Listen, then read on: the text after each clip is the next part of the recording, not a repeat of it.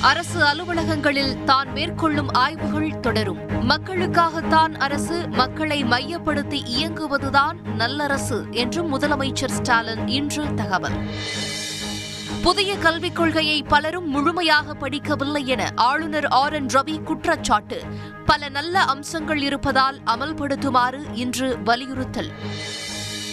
இரண்டாயிரத்து இருபத்தி ஒன்று யுபிஎஸ்சி தேர்வு முடிவுகள் இன்று வெளியீடு. தமிழக அளவில் கோவையைச் சேர்ந்த மாணவி சுவாதி ஸ்ரீ முதலிடம். மாநிலங்களவை வேட்பாளர்கள் அறிவிப்பில் அதிருப்தி. தனக்கு தகுதியில்லையா என மகிழா காங்கிரஸ் பொதுச் செயலாளர் நக்மா ஆவேசம். முன்னாள் மத்திய அமைச்சர் ப. சிதம்பரம் இன்று வேட்புமனு தாக்கல். கொரோனாவால் பெற்றோரை இழந்த குழந்தைகளுக்கு மாதந்தோறும் நிதியுதவி வழங்கும் திட்டம் பிரதமர் மோடி இன்று தொடங்கி வைத்தார். தனியார் பள்ளிகளில் கட்டாய கல்வி உரிமைச் சட்டத்தின்படி இலவச கல்வி மாணவர் சேர்க்கைக்கு இன்று குலுக்கல் முறையில் மாணவர்கள் தேர்வு.